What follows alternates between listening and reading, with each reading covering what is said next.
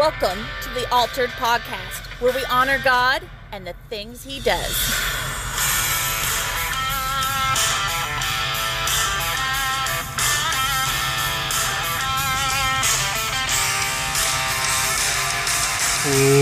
Welcome to the Altared Podcast, where we honor God and the things He does. Hey, Hunter.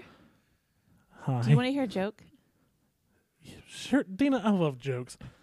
Knock, knock. Who's there? Interrupting chicken. Interrupting. chi- Paka! That's right. That's right. Interrupting chicken. I don't. I don't know how to respond to that. Um, well, it well- kind of goes along with what we're going to talk about today. It does. You know, I thought we were going to talk about worship. well, we were. COVID strikes again. I wish I had a dun dun dun, but I Would don't you have say one of those that buttons. our life has been, well, Zach's life's been interrupted? probably Probably.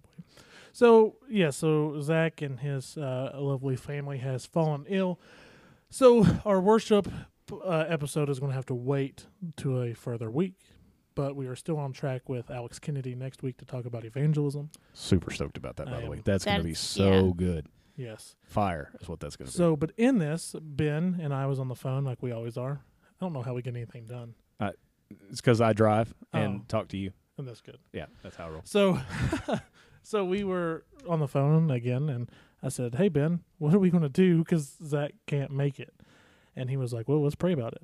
I was like, "Okay." So I, you know me, that I said let's pray about it, but I don't think we ever prayed about it. I mean, I did, and I came, I came with further ideas after I Mm. prayed about it, and went to church and Praise felt the Lord. Spirit. Hallelujah. Mm. But we'll talk about that in a minute.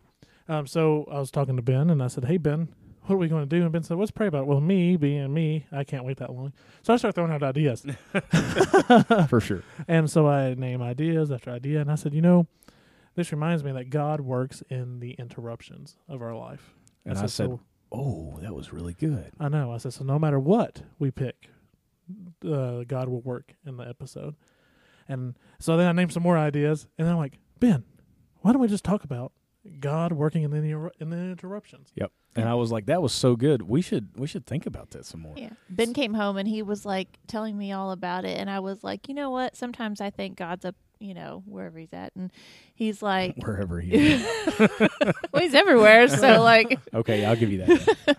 um y- you know we come up with all these plans and everything right and uh he's like oh look at them they're so cute you know like they don't know what the big plan is Yep. And Hunter literally just said not exactly those words, but that concept on the phone when I was talking to him too. So Well, and it's pretty cool um, because I was at church the next day, and I was sitting there, and I was just thinking, and we was praying at the end, and I was like, "There's a lot of interruptions in the Bible that God interrupts human plans," and I was like, "This cannot just be one episode." So you are now going to see our new series, and uh, don't freak out on me now, you OCD people out there who was like, "What happened to living that Christian life?" All right, living that Christian life is still here. All right, but we're just uh, taking a small break from that because I wa- I said in the last episode, living that Christian life is about over. Like that's not that our living our Christian life is about over, let's hope not. we hit episode 10 and we go rogue yeah. but which were double digits woo but I um, wanted to say, hey, and yes, the Altared Podcast will hopefully be here for that's years to kind come. of the whole point of why we did the podcast Right. And so but in the in the meantime we can also talk about God working in the interruptions and we can start using biblical characters like Moses, like Abraham, like Noah, like Joseph, like Mary. Yep. Right? That's a big one. And Matthew, which is who we are talking about today. Mm. Um and, and in those instances and we can say how did God move in those interruptions?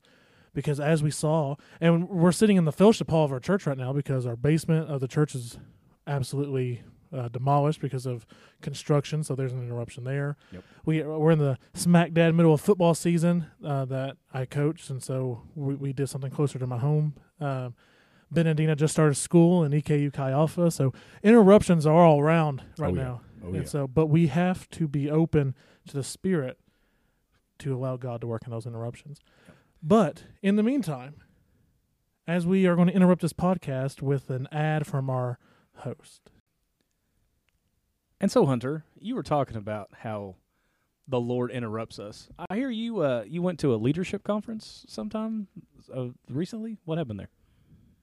I learned how to lead.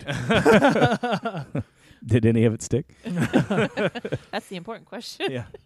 You were telling me something about um, that leadership conference, though, and the things that they taught. Mhm. Um, what was that? What was our your key speaker talking about there? Um, she talked a lot about prophecy, um, but the thing that stuck with me is like the first line she said, um, and that wasn't just the only thing I listened to. I promise, uh, Pastor Joe, if you're listening to this, These were the two seconds he listened. uh, no, but she she said something that really stuck to me because we all work secular jobs in the on the Altar podcast. Um, she said leadership qualities that we learn in the secular world we try to bring into the church and we try to run the church as a ceo mentality organization and it's not we should be using leadership skills that the bible talks about and that comes from listening to the spirit That's really good. It's really good. And uh, you know, if the if the spirit is interrupting some of the things that you're doing, some of the programs you're doing in church, some of that kind of stuff, it's actually probably a better thing than any of your plans could have been. Because as Dina said just a minute ago, we make plans and God goes, "Oh, how cute! Now let me actually make it good." right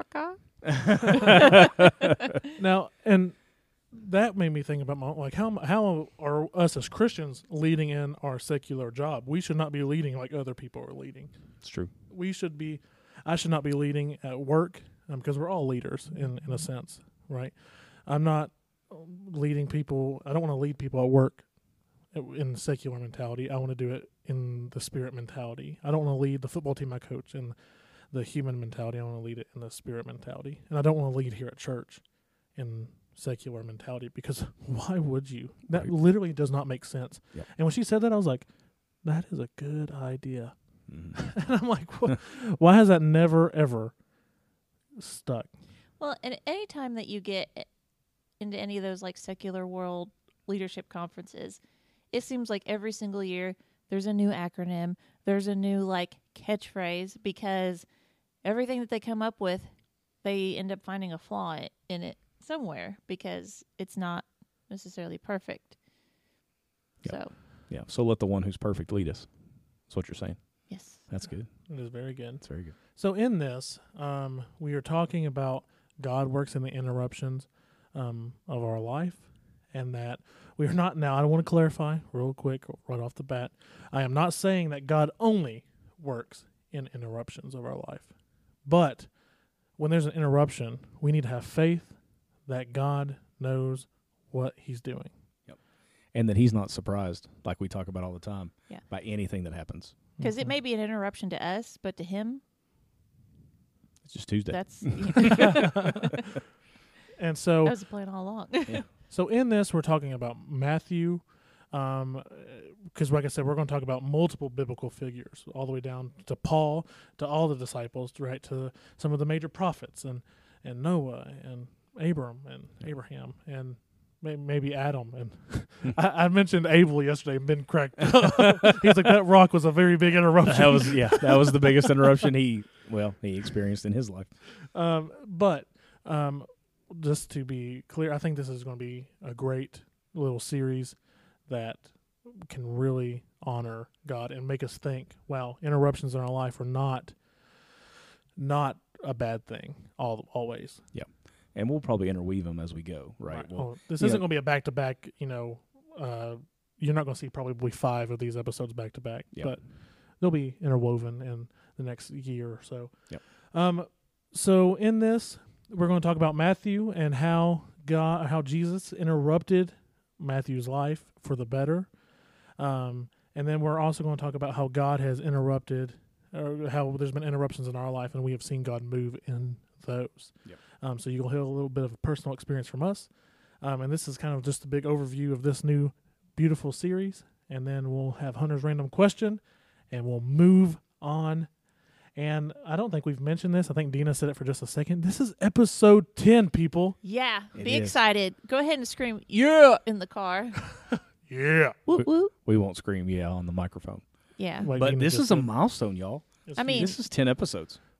This is, in my opinion, this is goal land. And in every uh, podcast that I see that kind of like Twitter's off, not Twitter's off, but you know, like, like Fades stops. away. Yeah, fades away. There you go. That's There what you I'm go.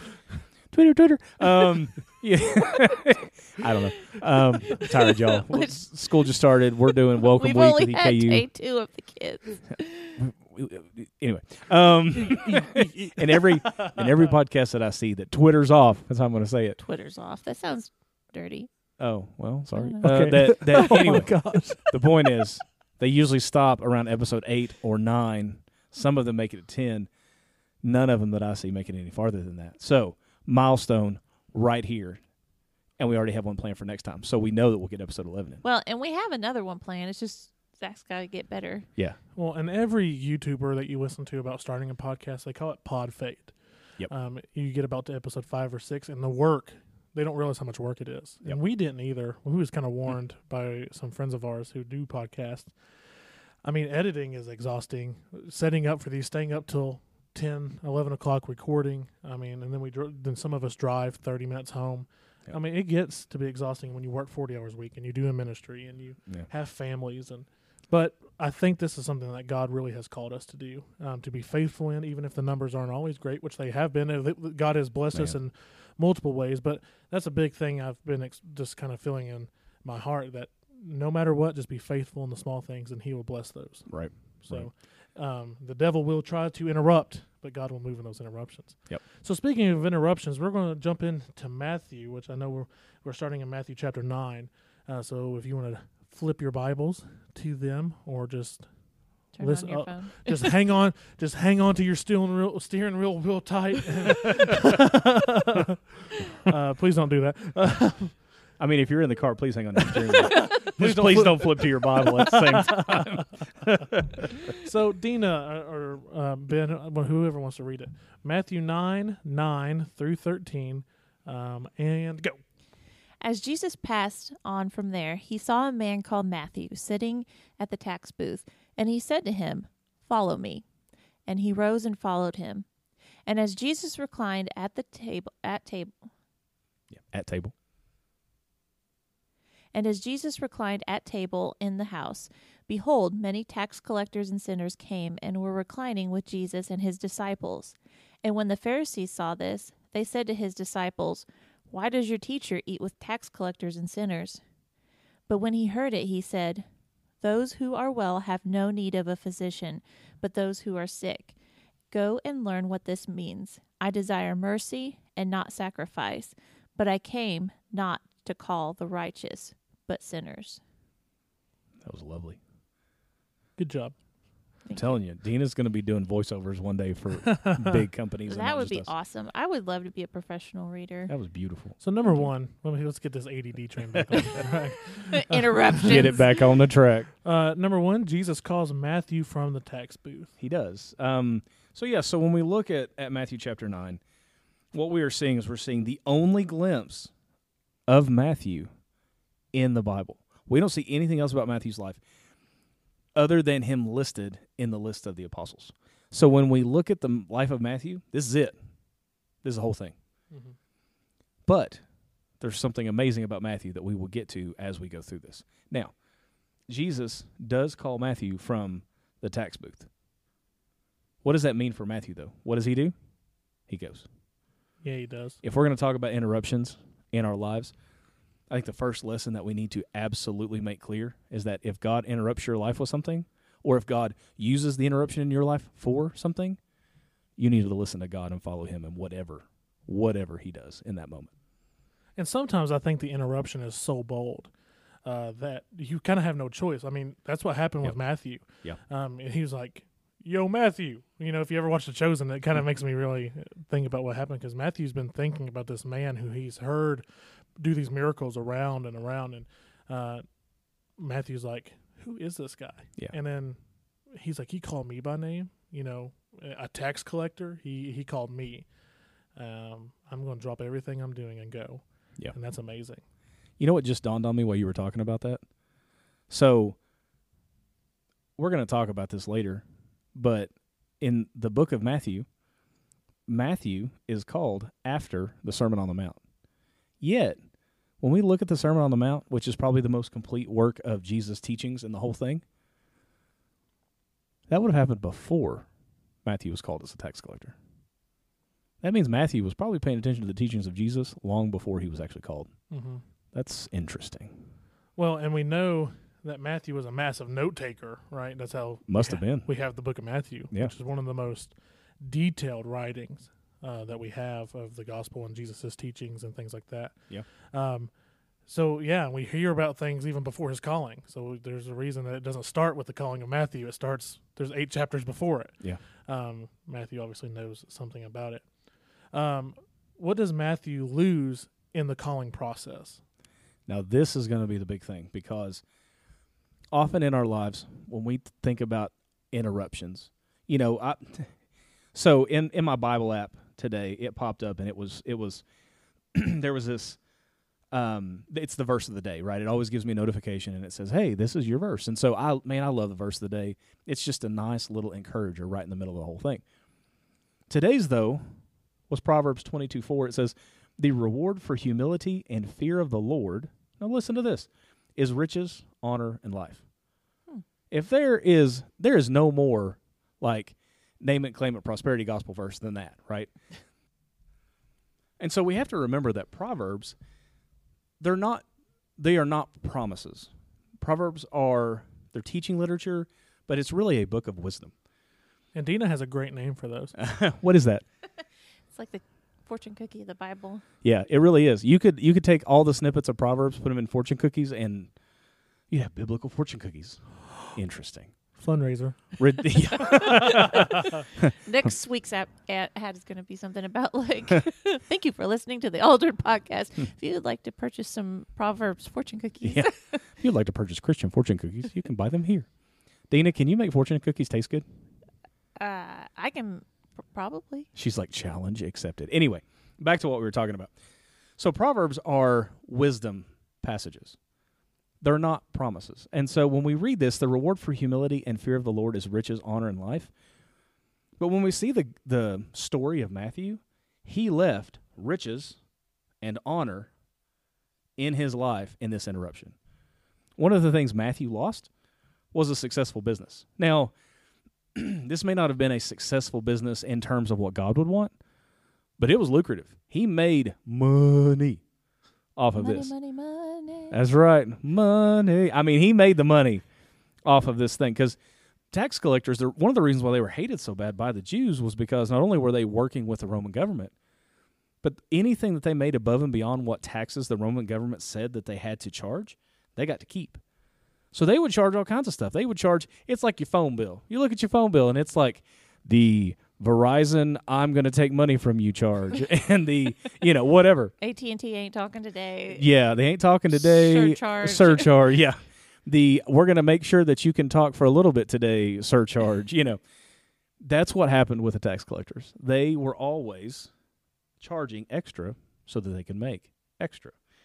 He left a lucrative business where he made the money. Now, if you look at that passage that we just read, Matthew probably had a big house because, as you saw, A big, big house. lots Sorry. and lots of room.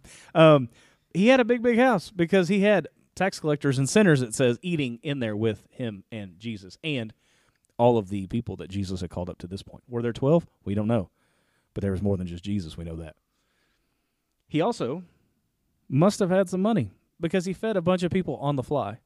Now, back in those days, you didn't just go to Walmart. There was no Walmart pickup order. You're not just like, hey, I'm gonna go buy some ramen noodles for everybody, and we're gonna have a meal. No, no instant pots. no instant. No, he went to the market. How would it would have had to have probably had some servants. Now it doesn't say that, but he probably had to because if you prepare a feast for a whole bunch of people on the fly like that, you probably had to have some people to help you.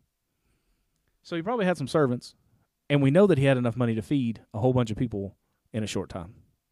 So he was making the money. He had the big house, and he left all of that behind at a simple call from a man named Jesus. You know, we never talk about what it costs to follow Christ. That's really true. Um, we always talk about the great things, and we always talk about, uh, you know, what the benefits are. And trust me, the benefits always, always, always outweigh the um, what you have lost. But you never get to hear about what people have lost. And Matthew lost riches. Matthew lost status with Rome. Matthew lost money. Matthew lost security. Matthew lost power. Mhm. And we'll talk about more in a minute. Yeah, he would have been a powerful individual. I mean, just the fact that he was making money for the Roman government meant that Roman soldiers would have been looking out for him all the time because people wanted to kill those tax collectors. They hated them. He lost a whole bunch of power and influence right there. And Matthew lost something he was good at. Yeah. Matthew was good at numbers. Right. Matthew, that's why they chose Matthew to be a tax collector. Yeah. They don't choose somebody who's dyslexic and, and doesn't know what two plus two equals to be a tax collector. Yep. They te- they pick somebody who did very well in school, who overachieved, and who was very who everybody was like, this kid is brilliant. And then they went after him, them and picked them to be tax collectors because they did not want somebody screwing up Rome's money Right. uh, the the prefect of the area did not want to go back to the emperor and being like, yeah, we're you know however many thousand dollars short or whatever the Rome's currency was, but we don't want to be thousand dollars short, you know, and then the emperor be like, well, off with your head because you're an idiot. Yep. So it, the tax collector was important, and Matthew seemed to be great at it and successful because we see that he had money and a house and but there's things that he didn't have. Yeah. Now, th- does the Bible talk about us counting the cost of being a disciple? Oh, 100%. Hundred percent. Luke fourteen actually talks about it. And he says in Luke fourteen twenty five, it says, "Now great crowds accompanied him." This is talking about Jesus again. And he turned and said to them, If anyone comes to me and does not hate his own father and mother and wife and children and brothers and sisters, yes, and even his own life, he cannot be my disciple. Whoever does not bear his own cross and come after me cannot be my disciple. For which of you, desiring to build a tower, does not first sit down and count the cost, whether he has enough to complete it? Otherwise, when he has laid a foundation and is not able to finish, all who see it begin to mock him, saying, This man began to build and was not able to finish. Or what king, going out to encounter another king in war, will not sit down first and deliberate whether he is able with 10,000 to meet him who comes against him with 20,000? And if not, while the other is yet a great way off, he sends a delegation and asks for terms of peace. So therefore, any of you who does not renounce all that he has cannot be my disciple. So let me ask you a question. Sure. Does the Bible here call us to hate our parent? No, no, actually, the Bible is very clear that we should honor our father and mother. However, what it does call us to do is to love Jesus more than anything else. Right. So if my wife looks at me and she listens to these, so Yeah. um, if my wife looks at me and she says, Hunter, it's me or your relationship with Christ. Yep.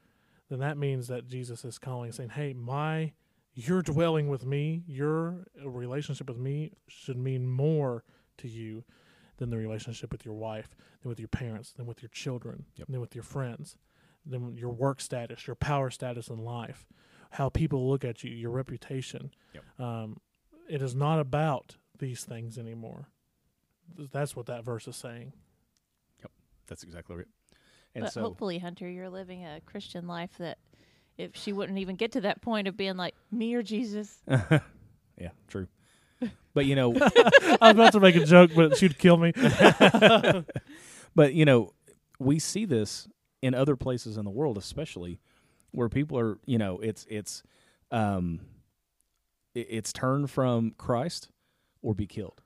It's turn from Christ or literally lose everything that you have. One day the Bible prophesies that an antichrist will come and he'll demand us to turn from Christ or we cannot buy or sell. We cannot work, we cannot earn money, we can't own property, we can't do any of those things. At the end of the day, we have to count the cost and say, is that worth it? The Bible calls us to count the cost and say, is it worth anything that could happen to me before I get saved, even before I become a disciple of Christ? Is it worth whatever could happen? The girlfriend who who won't date me anymore because I just became a Christian. The the job that I talk about Jesus and get fired from because I love Christ more than I love my work. Anything that could come in the way of Jesus has to go. or the Muslim who lives in uh, Saudi Arabia, whoever who Yeah. who found Christ, Yeah. or Christ found them and said, "Hey, I, I love Jesus," and their parents are like, "Get out!" Yeah.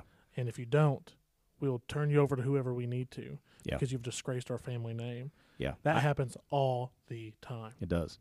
I just I just listened to a, a podcast called Recorded, and in it, it there's this episode called I think it's called Escape from Kabul, and in it it's about these these people who become Christian, and then the government finds out, and they, these people are in Afghanistan, and so even when the U.S. was technically kind of in control of Afghanistan, you know, you still had the Afghani government, and it was still illegal to become a proselyte of Christ. If you were Muslim, it was illegal for you to convert. And so these people converted to Christ and then went out and told their friends, and their friends got converted to Christ, and on and on it went. And as the church grew, the government took notice. And so it it was so much of a crime that they sent the police to this guy's house to get him. And when they did so, they were going to separate his wife and children. And when they looked at his wife, and um, there's a there's a moment of the podcast where somebody tells the wife, "Just tell them you don't know what he was doing. Otherwise, they'll take your children from you. They'll put them in another family, and you two will go to the death chamber." That is real faith. Mm-hmm. And Jesus calls us to love him more than anything else. And so, Matthew, back to what we were talking about, Matthew has a cost associated with following Christ, and he absolutely goes through with this whole thing. He he leaves the tax booth right there and goes and follows Jesus. And the crazy part about that is all those Roman soldiers saw him following Christ everywhere Jesus went because there were always Roman soldiers around, and they knew who Matthew was. Well, that's a perfect segue into saying, so yes, Matthew lost things in the in the interruption, um, but what did he gain? Man, that's the question. You know, And I just and like you said, Matthew is not this something this character that we hear uh, tons about. Yeah. Um, this is not a uh, somebody who is referred to a lot, like Paul or or even Luke or Timothy. Yeah. Um, or Peter, and he's not one even one of these disciples that we hear about all the time. Yeah. So we're taking this minute detail Yeah. in Scripture. Yeah. And we're able to pull these things that were gained out of an interruption. This is how a a, a interruption from God that's only a couple verses in the Bible, how it is literally a, a miracle. Yeah. Um, you know what's oh, so no. So what did he gain? Yeah. Uh, is what what I was going to end off that with. Yeah. So uh, what's what's crazy about this too? Um, just to kind of I feel like finish your thought for me. Um, is uh is Matthew writes the Gospel of Matthew, and yet if, if I was writing the Gospel of Ben, I would have put a whole bunch of stuff in there about me. You know what, what I mean? about you, Ben? Well, I, I'm just saying, like, it's my experience, so I'm going to write a whole bunch of stuff about me. There is one story about Matthew in the Gospel of Matthew, and it's his conversion story, and it's about five verses long. This would have been, it seemingly at least, the pinnacle moment in Matthew's life. Mm-hmm. And so, yes, what does he gain? Salvation. Yep, big, big gain. I mean, yeah, he he gained eternity.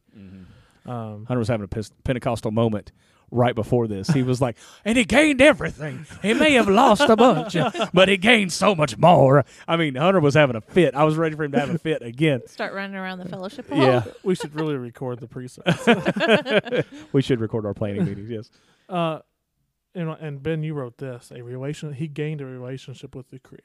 Yeah, which, Which he he- probably didn't have much of one before. Yeah, He knew. He went to Hebrew school, so had to have. yeah. So he knew the Torah.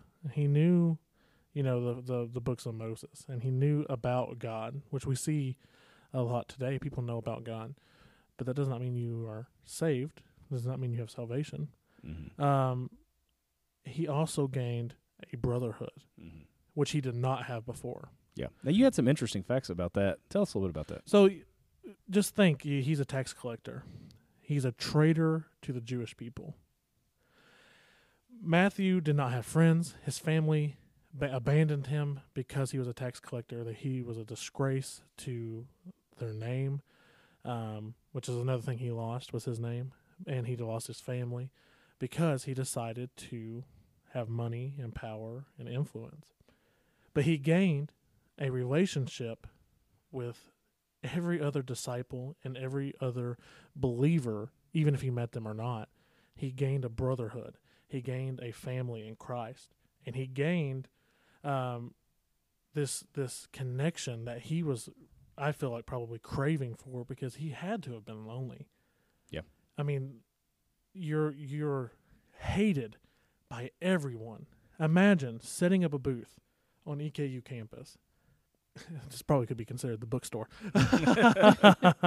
um, Probably. and and and you sit there and just because they go to the school they have to pay this tax.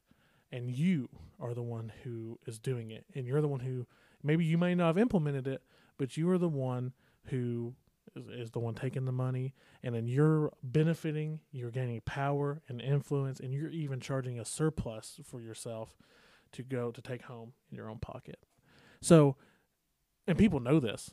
People know what the taxes are. People know that you're adding on to it. And if you don't they're going to get arrested he's hated absolutely hated.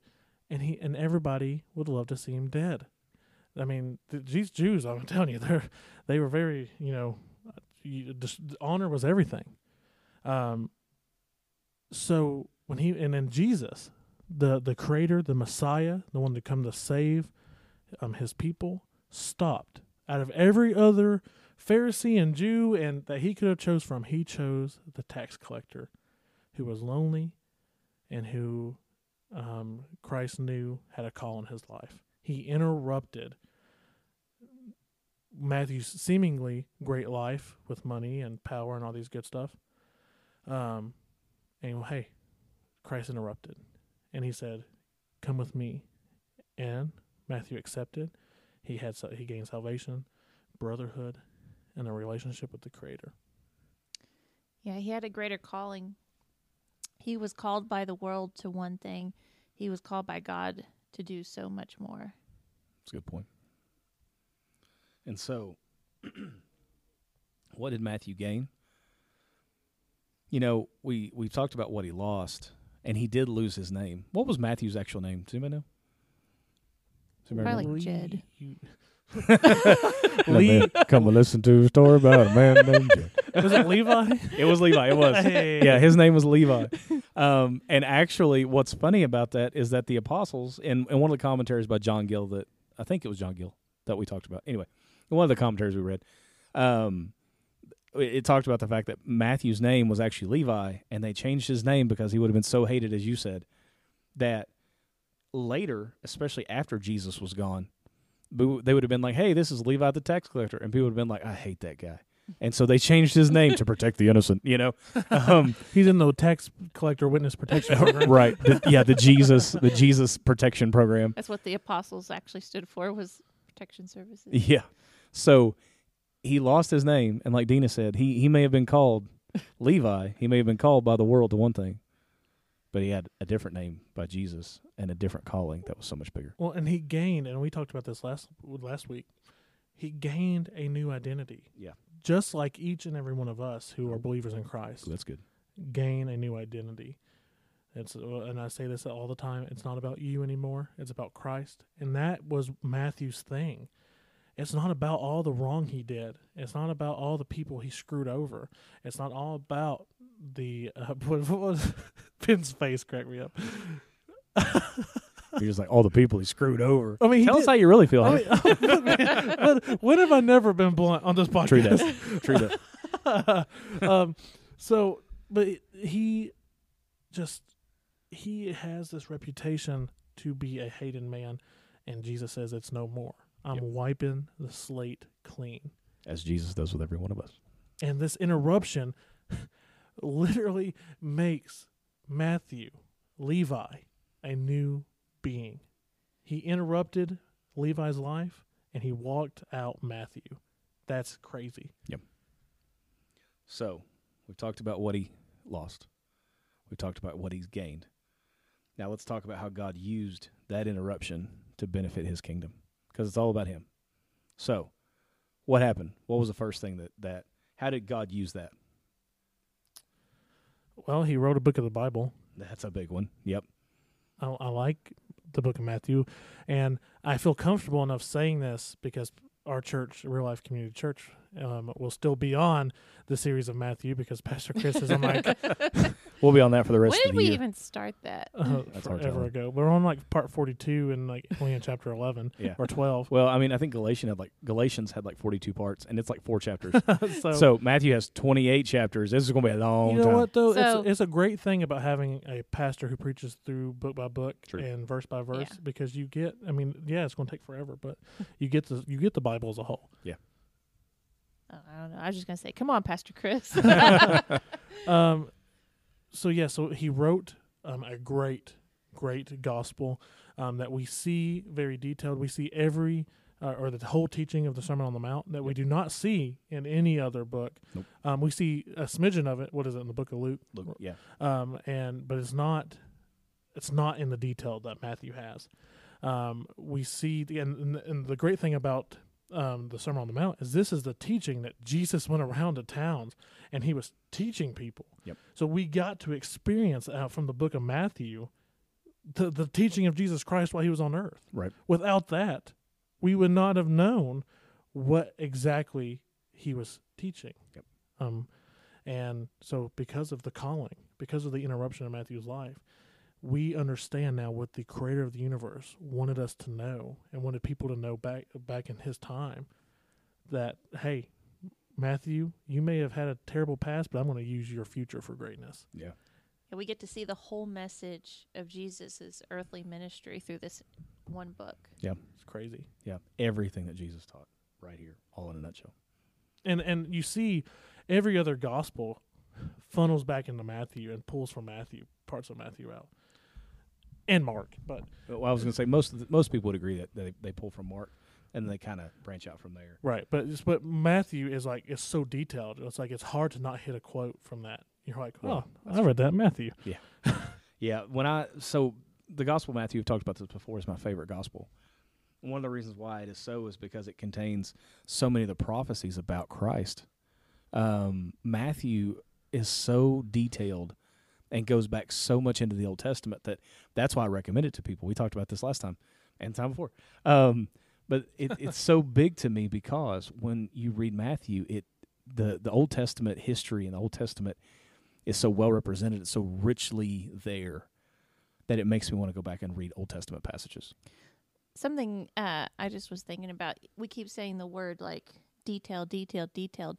Do you think that he included so many more specific details was because he was a tax collector and had to pay attention to all of those like little specific details? oh I say that is a, uh, a definite key if you go watch and I'm chosen if you want to sponsor us after this if you if you want to go watch the chosen um uh, season one really shows the call to Matthew, uh, call of Matthew, and the call of all the disciples, but it focuses in on Matthew on how he's just a little different. Um, I feel like they almost give him an aut- autistic uh, point of view that he is so um, he has such an attention to detail Mm-hmm. that it, it almost makes him odd, and that's why he stands out from people, and people just thought he was weird in general. But he writes everything down, and that's just how he lived his life. He uh, people tried to uh, tell him, no, this is not how many how much taxes I owed, and he's like, no, I had this written down here at this time at this date, for because I wrote it down. I'm that, you know, particular, and I think obviously God knew that, and God uses, and like we talked about last week, our earthly skills, God uses those for His greatness. Last kind of thing for me on this, um, as you read through this short passage of Matthew's life, it says, And as Jesus reclined at the table in the house, behold, many tax collectors and sinners came and were reclining with Jesus and his disciples. And when the Pharisees saw this, they said to his disciples, Why does your teacher eat with tax collectors and sinners? But when he heard it, he said, Those who are well have no need of a physician, but those who are sick. Go and learn what this means. I desire mercy and not sacrifice. For I came not to call the righteous, but sinners. We've talked about how Matthew gained salvation, how Matthew gained a calling. But do you know where that quotation comes from when Jesus says, I desire mercy and not sacrifice?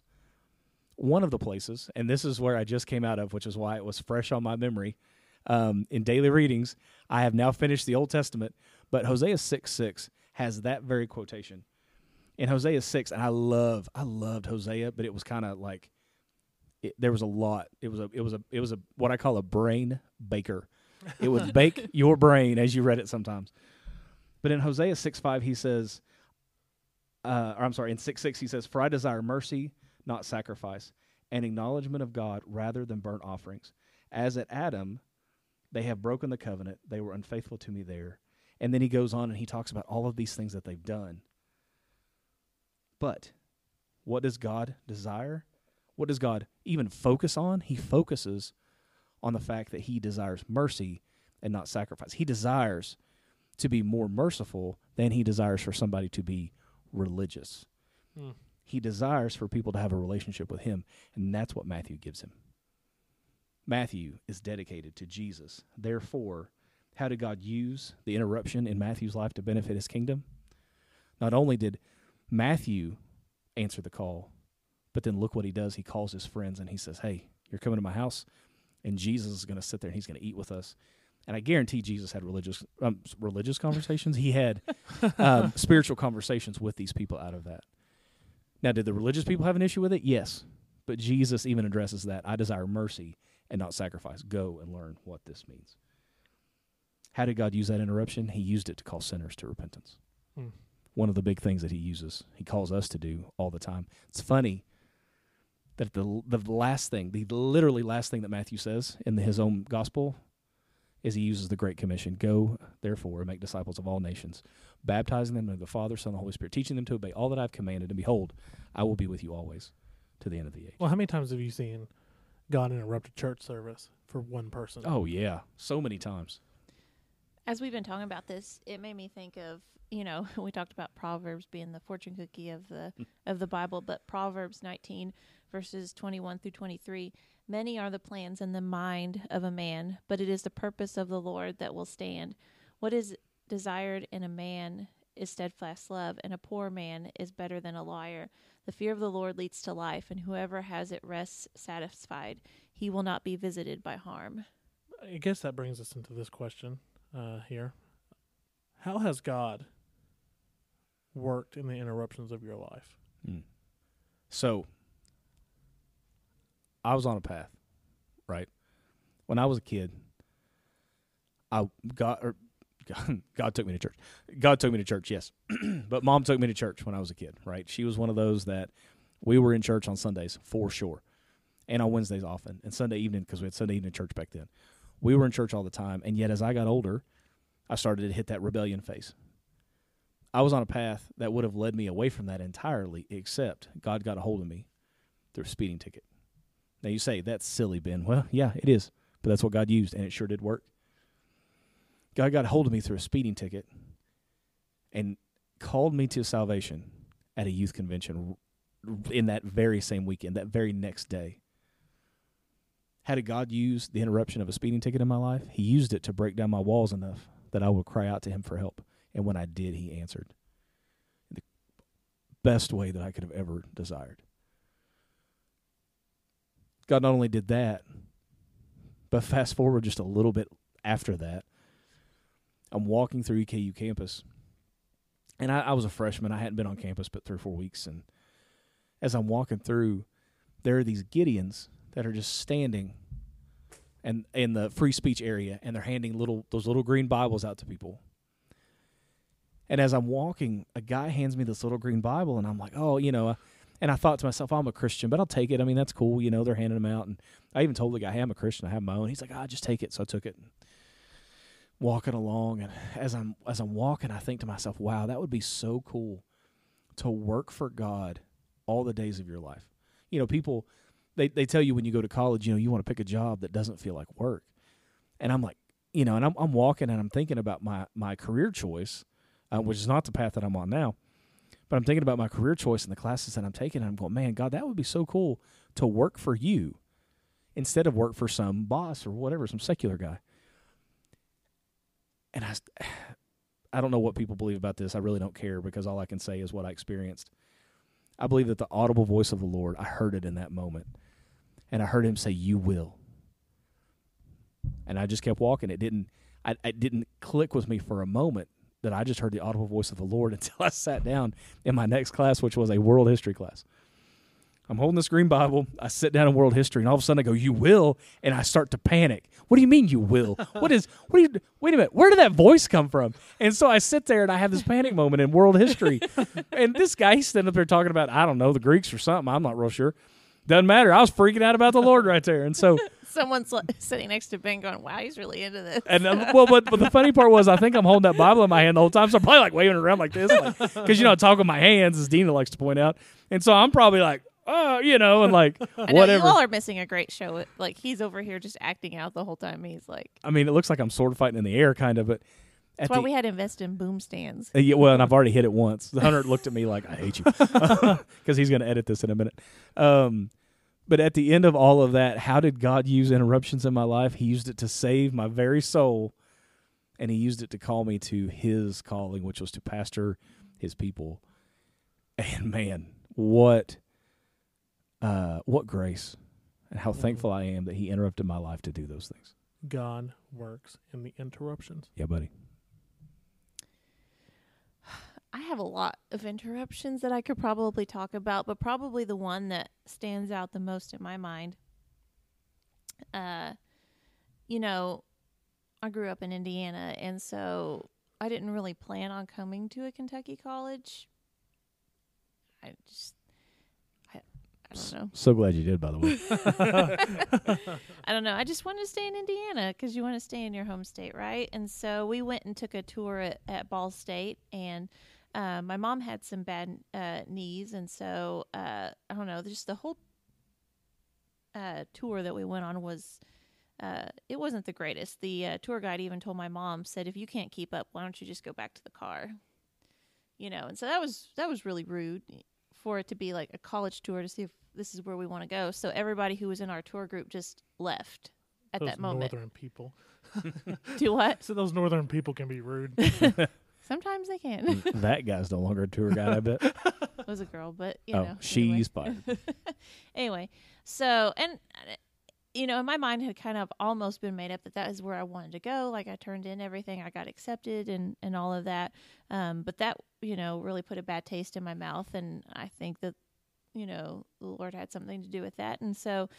Um, my dad, my mom was adamant for me to apply to EKU because I had some cousins that went to EKU and, and liked it and everything. And so I was like, sure, whatever. Like, you know, I'll, I'll do it to make you happy, but I don't plan on going there. But it's always good to have other options, you know.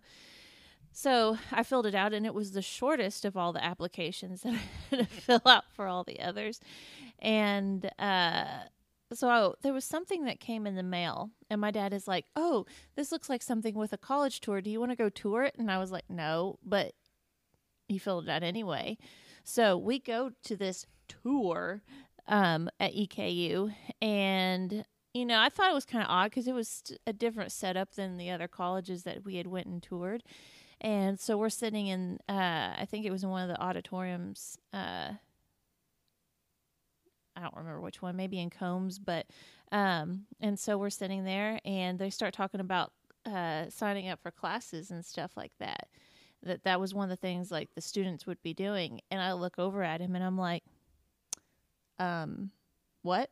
I was like, I don't think this is just a tour. I think this is orientation, like where I signed up for classes. And I was like, Can we go? And he goes, We are not getting up right now. He's like, Tell you what, he said, I'll make you a deal. You just f- take classes a semester. and if you don't like it, you can go wherever you want after that. Hmm. And I was like, I mean, you are paying for it, so okay. Praise the Lord for Lloyd Killian. Because without him, I would have never met his own daughter. Well, and and with that, um, I mean, I think I probably would have joined a campus ministry on campus still, but um, my cousin was the one who brought me to you know Chi Alpha, and that is my you know salvation story with that. If you listen to episode three, Her salvation story, and then that's still the ministry she works in today, where she met her husband. where she met her husband. But who- we've met all of our spouses. uh, Like all people sitting around this table have met their spouses because of Chi Alpha, which Yep. is kind of crazy. it is. it's Uh, really cool when you look back at all the people that you know from Chi Alpha and how Chi Alpha has impacted so many lives. Yeah. Well, and you just listen to these two interruptions right here. Um, what has happened after the these interruptions? I mean, my wife and I met. I would have never went to Chi Alpha if it wasn't for Ben and Dina. Um, my my wife probably never would have went to Chi Alpha. Um, so we would, we would have probably never have met. It's just it's crazy, you know. The podcast would not be here. Uh, it's just it's wild to think. I mean, it's insane. Yeah. Um, Thank you, Jesus, for working in the interruptions. he does. He works in all the interruptions, and um, if you listen to the Real Friends podcast, which now, if you look on Apple, in the suggested podcast for us, it's now Real Friends, um, because I think we've mentioned it enough. like every episode. so the Real Friends podcast, if you listen to episode two, um, it is of myself, which I'm pretty proud to say that it is the still the ranking number one most listened That's to. because you keep going back and listening to it. I will say, in Hunter's defense, man, that episode was fire. It was. I listened to that thing, and then by the end of it, I was crying like a little small child. Now, actually, um, I did pay to sponsor that through our Altared Podcast page. Uh, see, it's the not truth so is coming out. it's not so far fetched that if I had written the Gospel of Ben, I would have talked about myself more. um, but so if I'm not going to share every detail of this interruption, you can go back and listen to that and help our uh, friends at Real Life Community Church out through the at the Real Friends podcast. Um, but normal pregnancy that we was going to have with our first daughter, uh, Lily, and we talk about her all the time. Um, She's so cute. She is. She was like, "You're going to football practice and then going to Ben's house for the podcast." I was like, I love her. "I was like, no, we're going to church for the podcast." She goes, "Oh, I want to go nursery." um, but no, so yeah, I go off on that tangent. Um, through this normal pregnancy and all that good stuff, we had planned. You know, we're going to go and have a baby and come home. Right, so that's not exactly what happened. I mean, it did happen that way, but just for anybody who's freaking out, I don't have a zombie baby. um, but a lot of things was going on in my life at the moment. Um, I was not technically employed at the church. I kind of was stepping down for a minute, and just a lot of was going on in my life. My parents were getting were already were divorced, and one set of my parents have already married somebody else, and the other one was in a serious relationship, and this was soon after the divorce. I mean, so everything was kind of moving very fast. I was newly married. Um, I just got married in September, um, and this was the very next August. So this was just a less, a little less than a year. Um, so a lot of things was going on in my life, and I was very bitter with God at the time because just because of the divorce and just I was yeah I was very angry. Um, so we go to the hospital because it's my wife's induction date, and walk in. Everything seems to be normal and okay. Her blood pressure's running a little high. No big deal. Um, go to the the. She starts to push and everything seems okay. The heartbeat is dropping every time the push ends, but the doctor doesn't seem to be too worried. So I'm one of those people. If I don't know much about a subject, I ask a thousand questions. But when your wife's screaming in pain and there's a doctor there, like trying to catch your baby, um, Not the time to ask not the questions. time to ask questions. So I just kind of look at his face and to see if he freaks out, then I'll freak out. Right? That's the kind of mentality I have. I'm kind of like a child, you know. A ch- children don't freak out until their parents usually freak out. Kind of how I was in that situation. So, the uh, uh, getting really close. Okay, not trying to use uh, graphic language here for the uh, birth of my child, but getting really close for uh, Lily to be born. And the doctor has this look on his face. He looks at the screen and he's like, "Eh, with every contraction, I'm losing the heartbeat, and then it's coming back. So he's like, we need to speed this up. Um, and the final push comes. Here comes the baby, right? She's facing the wrong way. She's actually, so you know, their heads are supposed to face down. She's actually facing up, right? Her face is towards the ceiling. It's supposed to be towards the floor. Um, so it makes it a little bit more difficult.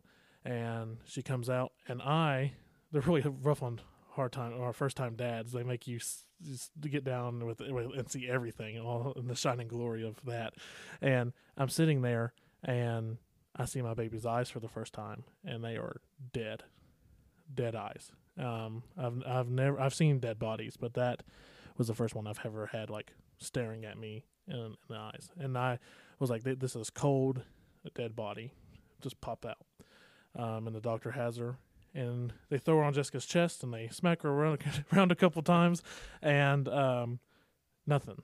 So they take her from her, and they like choke slam her on this table, like fling, know, like this metal little table, and I'm like, "Oh, that's my baby," and nothing. I mean, so we're we're going on minutes after minutes, and uh, my mom is a nurse practitioner, and she's in the room, and she jets out of the room. She's like, "Nope, can't do this." She was a trauma nurse at UK for Pete's sake, and she's like, "I can't handle this." And so I know with with the doctor freaking out, with my mom just leaving out of the room, something is bad wrong, and they're over there doing little mini chest compressions, and my wife doesn't really hardly know what's going on. Her mom is just like, "What is going on?" And the nurse turns and lo- looks at me, and she says, "You need to pray." I'm like, and in my head, I'm like, this is not the time to have a mini conversation in my head. Right. Um, I'm like, I can't pray right now. Like, what what do Like, I this have is supposed to, to be like one of the happiest moments right now. Right. And what what do I have to say? Like I have not had a conversation with this man in six months, like with God, and now I want to like call upon His throne room. And she kind of turned her back around, looking at me like, "You don't think I'm serious? You need to pray because like your baby's dead." Mm-hmm. Uh, and so I pray. I get on my knees and I pray. And I say, God, I don't, I don't know what to say. I said, "I- I'm sorry for uh, living my life in the last couple of six months, eight months, the way I have has not been for you. Um, and I apologize and I, and I repent and I want and I'm coming back to you. Uh, no matter what happens, life or death in this moment, my daughter lives or she dies, I will worship you as God to the day I die. And in that moment, if you ever played like a Call of Duty game or a first person shooter game, you get like a flashbang, right? You and your screen turns white and the it's a loud pitch like you can't really hear anything. That's kind of what happened in the room. Uh, I just like I can't hardly really see anything, and the the sound kind of zones out, and your my ears are kind of ringing, and you can literally hear the footsteps of God in the room, Mm. and He is taking steps, and He comes over to the bed. Uh, I don't care if you don't- like. I'm like Ben. I don't care if you believe in the stuff or not. I'm telling you what happened. Yeah. Um, he literally came over to the bed, and I can't look at him. Uh, I feel like I have an Adam and Eve moment where they hide behind the bush, and he's calling out your name, and you won't answer. Yeah. Um. So uh, my head's down on the bed, and you can feel the presence of God as I'm praying this, and I, I just keep saying that no matter what happens, you know, life or death, I'll honor you as God, and I will serve you to the day I die. Mm. And after about the felt like the millionth time I said that, he you could feel the gosh the train of his robe just kind of like this wind the kind of like he walks away from me and he walks over to the baby and he doesn't it doesn't feel like he's over there at 30 seconds and next thing you know a snap of a finger she's she's breathing everything's fine the doctor's like we have a heartbeat Hmm. They the pediatricians come in everything seems okay and they take her do 5000 tests on her that i'm still paying the bill for and Praise the Lord. um, they say there is no sign of anything ever happening and we'll never know why and she'll not have long lasting effects we'll, we'll never understand what happened Mm. and that nurse looked at me and she said the only way it could be is a miracle Yeah. and what was that what was the interruption to drive me to repentance Yeah. and people's like well god wouldn't do that no god will do that hmm uh, God will God will break through these these moments. He'll interrupt your life for what? To do exactly what he did to Matthew. Call you. Hey, you're not you're not doing you're not living right. Follow me. Yeah. Can I ask you a question about that? Buddy, I'm all ears. So I had a I had a conversation with someone and and they actually called. They said they said, "Man, God must be so mean." Like they were talking about the story of of Abraham um, when he is called to sacrifice Isaac on the mountain, and he, they said, "Wow, God must be so mean to tell Abraham to take his child up on the mountain to sacrifice his child, and then wait till the very last moment to stop him." You know, imagine all the emotions he had to go through and all the things. I'm not saying you had one of those moments, but you kind of did in some ways. Would you say it was worth it? Oh, 100%. Um, to to kind of round on all points of that question, if my if my daughter would have died, God is still just, God is still merciful and God is still God. And the prayer that I, I prayed is true. No matter what would have happened, life or death, I would have honored him and worshiped him because he is God and he is worthy of such. Abraham had that same prayer or kind of had that same moment. It, no matter what, if you make me sacrifice my child or not, you are still the just and righteous king, and I will do as you say because you are just and righteous. Now, if I would have walked up to Abraham and said, Hey, go sacrifice Isaac, Abraham would be like, Who are you? Right. Uh, but because it's the king and he is righteous and just, no- and no matter what he does, who am I to say you are unjust? I get, I take that from a Romans nine reference when it talks about, hey, you know, like these these things that, like, is God unjust in some of these things that we're talking about here? And Paul says, "Who do you think you are?" Right. Eh, who do you think you are to even ask that question? That's how Paul answers their question. Who do you think you are to say this? Because does the does the potter not have right over the clay? So like in all these moments, does the does the potter not have right to do what he needs to do? Um, I would say that he is just, he is king, he is God. And if you are struggling with that today, if if your child just died or a family member just died and you're like, why God, why? Like I understand that the heartbroken is real, and we're we're here with you. Yeah, we we- all, We mourn with you. yeah, we have all had situations where close family members die unexpectedly and even expectedly, and they still hurt. Um, but God is God, and you have to trust and and, and believe that He knows what He's doing. And there's things out there, man, like how can how can all these babies get aborted and all these things that I um, that boggle my mind. Um, and you're just like, I trust in God. I don't have answers to all these questions. I trust in God, and I know that He knows what He's doing. Yeah. No matter what, no matter if another another epidemic comes about and and 40 million people die, God knows what He's doing, and I am not going to be the one to stress about it at the end, because God works in the interruptions. If it interrupts our daily life, God is there and He's moving. Yeah. Just trust in Him. Yeah. That's all you have to do. Yep. That's all you got to do. Ben, now tell us about the last ten percent. What's what's honing all this in? Yeah, last ten percent. So for me, uh, when I think about the interruptions, I think about, and I talk about this one all the time. I think about Habakkuk. Habakkuk is a minor prophet. It's, he he wrote a book. It's three chapters long in the Bible. It's there towards the end before you get to uh, the New Testament and the Old Testament. And in it, he says, "Why are all of these bad things happening? Why does it seem like I cry out to you and you don't answer?" And God answers him, and he says, "Hey," he said, I'm doing a work in your day that you wouldn't understand if I explained it to you. And the work that he's talking about, he's talking about Jesus, who is about to come to the Jewish people. Now, Habakkuk is writing hundreds of years before Jesus comes on the scene, and yet that's no time with God. And God is saying, Look, I am doing something. I am bringing my son into the world to change the very existence of people, the very eternity that they claim to know how to attain, but they don't.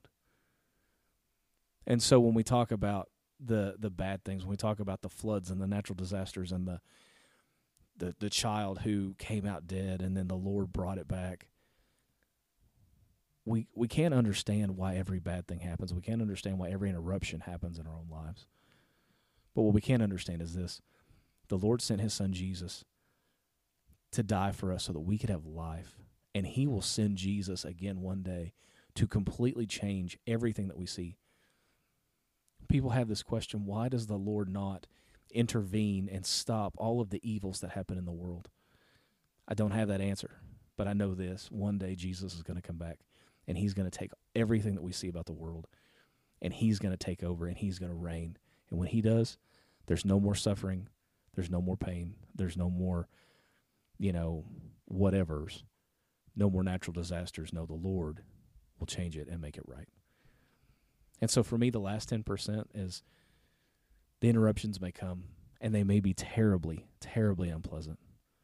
But at the end of the day, as you said, God is God. And I just have to trust that He is going to make it right, whether it's in this life or when I go to be with Him and He comes again one day. Whatever the case may be, He will come again and He will change this world into what it was supposed to be originally. Yeah, and just like the episode 10 was supposed to be on worship, we wanted to worship God in episode 10 Yeah. and all those things. Just like that, the interruption happened, and I feel like God has totally taken this podcast to the next level with saying, "Hey, I work in interruptions. I don't know, probably somebody was. I don't care if one person or five thousand people listen to this. I hope the one, and I pray the one who listens to this needs to know that no matter what you're going through, no matter how big your life feels like you're interrupted at the moment, that God works in these things, and we're going to use the scripture to tell you how. and you can't like constantly be worried about you know when my when is my next big interruption or when something bad is going to happen? What's one of the most uh, repeated phrases in the bible? Don't be anxious I was going to say amen, but okay. No, Dina's right. One of the one of the biggest commands that God gives over and you over know and, and over that's like one of the hardest things is to take everything that like is on your mind and just literally just place it in God's hands and be like there's something so much bigger than just like what I'm thinking like this is all for your will and, and when we wrap our minds around that, it's not my life anymore. Myself gets crucified daily, as Luke says. I crucify myself with Christ daily, and when when we get that through our pee wee sized brains, um, and as I said in the Bible study, I want to stop being stupid sheep, just to make Ben laugh. Um, but once we get that through our, our our brains here, we really have to just say, "Hey, my life is not my own."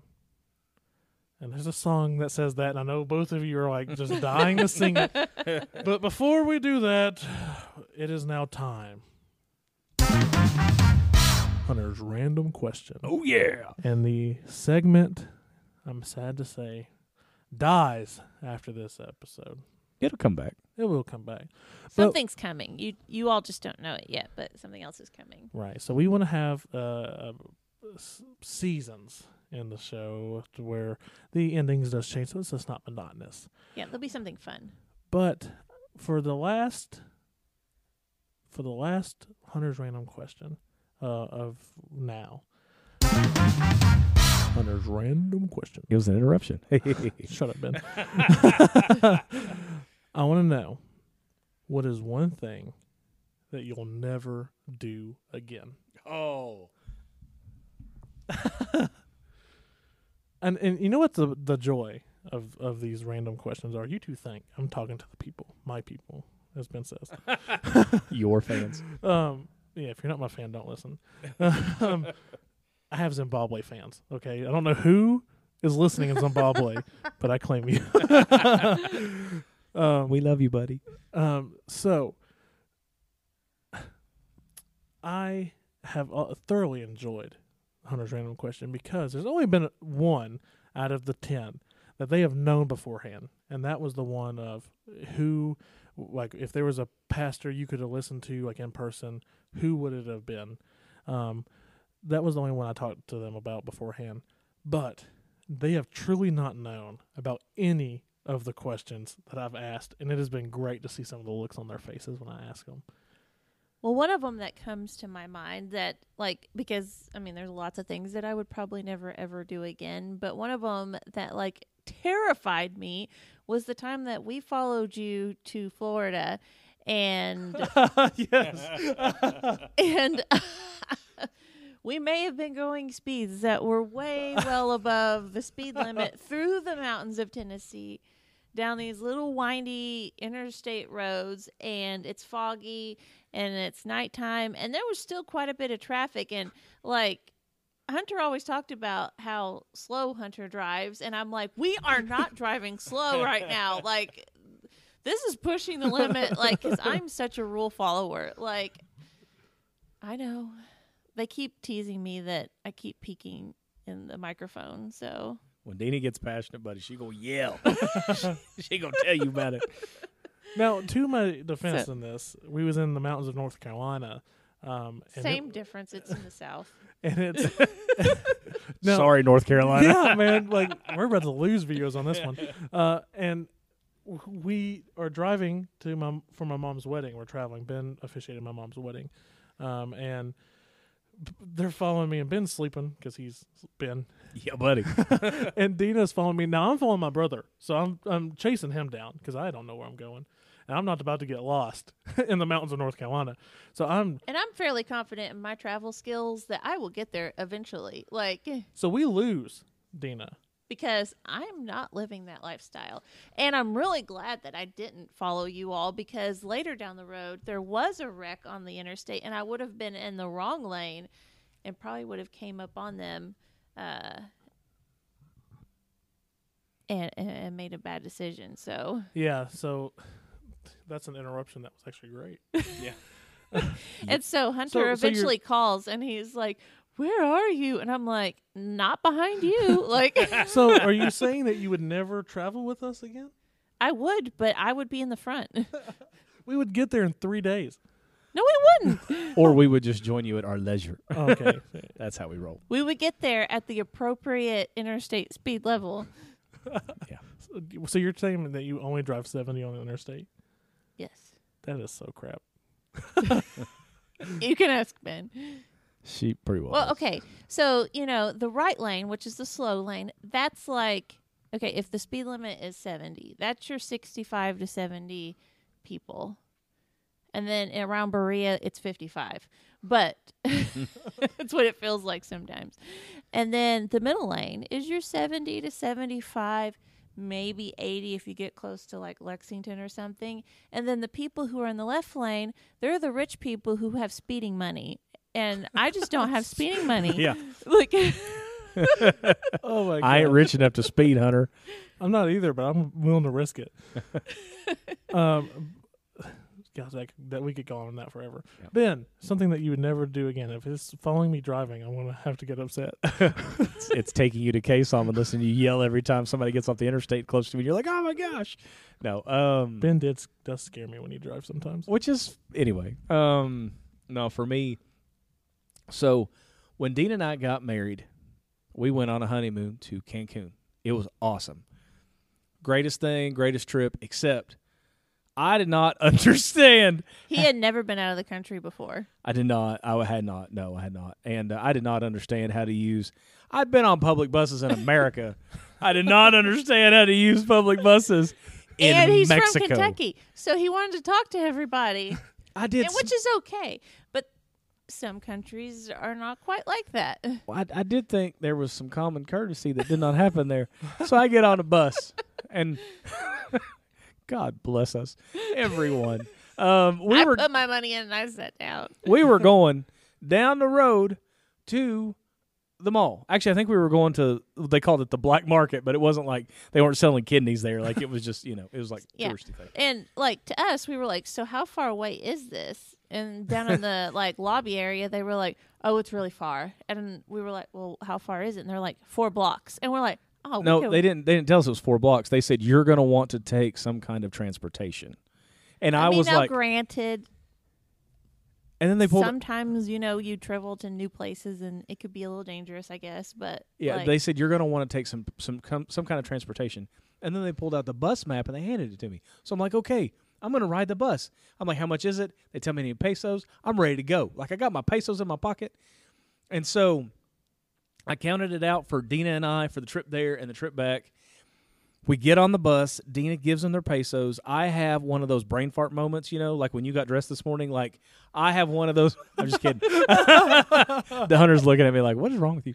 I had one of those brain fart moments though, and I get on the bus, and for some reason, I think Dina paid the cost for me to get on the bus and for her to get on the bus when I only handed her enough for her to ride there and back. So I get on the bus, and the guy's like smacking the thing, and I don't understand what he's doing. Like he's smacking the money thing so I can put my money in, and I'm like, "Sir, what do you mean?" And he's like, "Smack, smack," and I finally realized, oh. I was like, "Did she not pay for me?" And he's like, "No, you pay." And so like, I get my money out and I put it in the thing. And at this point, the dude's mad at me because I'm I'm holding up his bus route. And so I thought he would at least give me enough time to turn around and grab a hold of like the handle so that I can get back, like and not. he puts the money in and he just like jets. And the dude smacks the, the fuel pedal and just pulls out into traffic. and, and I that go poor flying. couple that bitch just like landed into. yeah, I mean it was like like this middle aged couple, and I go flying into them, and I'm a big dude. If y'all have seen the pictures of me, I'm not small, and so I take them out. Then I'm like, so sorry, and they're just like looking at me, and like you know they don't speak English probably, and so like I like get make my way around them, and like I am. He's and he's like pulling through traffic, and he's like, you know, like he's like the race car driver of bus drivers. And so I'm like falling into people and, and everything. And I finally get back to my, like, where Dina's sitting. And I slide into the seat beside her and he stops. And that's our stop. So it was literally four blocks from the hotel to the market. And so I slide into the seat, and Dina's like, "This is where we get off." and so I'm like, "I'm so sorry." So all these people that I had just fallen into, I'm like, please, And so then he Please gets squeezed by excuse all these people again. and he's yelling, please don't pull away. I'm like, this is our stop. And so I make my way back through the crowd, and the dude's looking at me like, seriously? That's all the ride that you needed? And, I, and like the people behind me are thinking the same thing. And so I like I crawl off the bus. Literally, I about fall out of the thing because I'm like, please just get me off this bus before he pulls away. the bus pulls away and Ben looks at me and goes, we're walking back. There is no way I'm doing that again. I will never. I mean, I'm not saying I'll never ride a bus in Mexico again, but I will never not make sure that it's not like four blocks away. well, we did have to ride It a will be bus worth it next later time. in the week because we did that like pirate dinner cruise thing. That will that w- that went much better, and it was okay. But I will from now on. Number one, I will make sure that I pay my fare that I need to pay as quickly as possible, and number two, that if it is four blocks away, I will walk, and it will be fine. Ben played ping. Uh, what is it? Uh, pinball. He was I the did. pinball I was the pinball on a Mexican bus. buddy. Ole. And that is beautiful. For me, I will never, ever go deep sea fishing again. Were you one of those people that was thrown up over the side? The whole time? no, but oh, buddy, it took every ounce of concentration I had to not vomit everywhere. Yep. So, my stepdad paid for all of us to go on this boat ride and go deep sea fishing. Now, I, my name's Hunter, but I don't necessarily like to hunt. I enjoy fishing, um, and because I can talk while we were fishing. Surprise, surprise. Um, and so we're we're fishing, and I feel great. I catch the very first shark um, that that is of the day, and so um, and then my pole's dead the rest of the day, and it's hot. We're on this boat, and I am wearing a Carhartt shirt. Shouldn't have done that. That I was I don't sweat very bad, but I was sweating. I was sweating like Ben sweats. um, sitting in air conditioning, and I am just ugh. So my nephew gets so sick that he's like in the fetal position, and so bad that they drive him back. Um, and on the the, I was fine when we was just sitting there, but so when we go back, okay, I was like, I, I can see how people would get sick out here.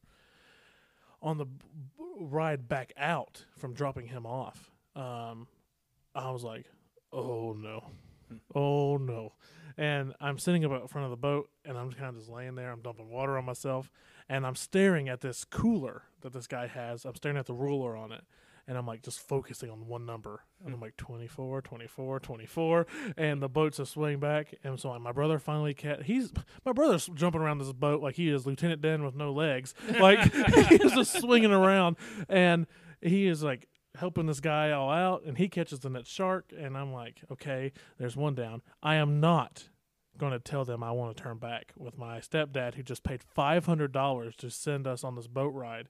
He hasn't caught anything. I am not going to be that guy. But I'm sitting there and uh, hour ticks by, hour ticks by, and I'm like, I'm about to be this guy because I, uh, and I'm like, okay, all right.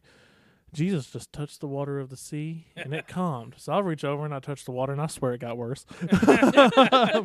and so I'm laying there. My brother has a selfie of him, and uh, when hopefully when this episode airs, I'll remember to post this selfie. And he is like all smiles, and I am like laid out. Looks like I'm just passed out on this boat, and I'm not. I am praying to God to please rescue me, teleport me to you land. did not have the faith. No, and I was like, just teleport me to the land. And um, f- finally this little bell rung and like my stepdad's uh uh fishing pole hit and he caught this shark and he is like it's a big old thing. It's like four foot five foot long and he's holding it and he like smiles and they take his picture and he throws it over the side of the boat and he vomits everywhere. And i'm like well now that that's done i think it's time for us to go back.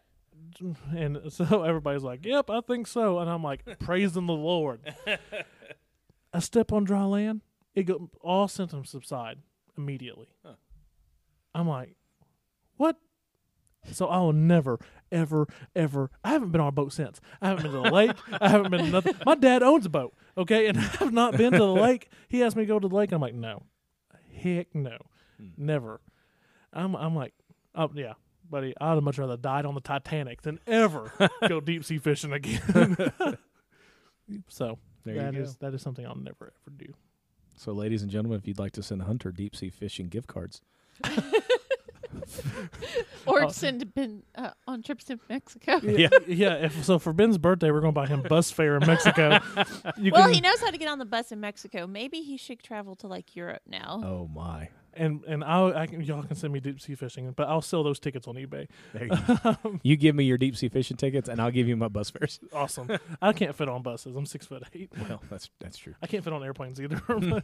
So, in all this greatness, and um, Hunter's random question is going to uh, end, and and I'm sure we will re unveil uh, with Alex Kennedy our next uh, little ending segment. It's going to be fun, You guys are in for a real treat next week. and Because Dina's in charge of it. yeah, uh, Am I?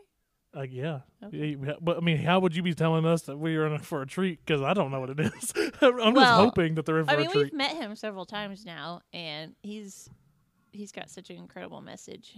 Oh yeah, he's the bomb. I'm so excited. Yes. And by the way, just so you know, he is Team Ben. Yeah, he You did don't- say that. What? Yeah, he said that. He's Team Ben.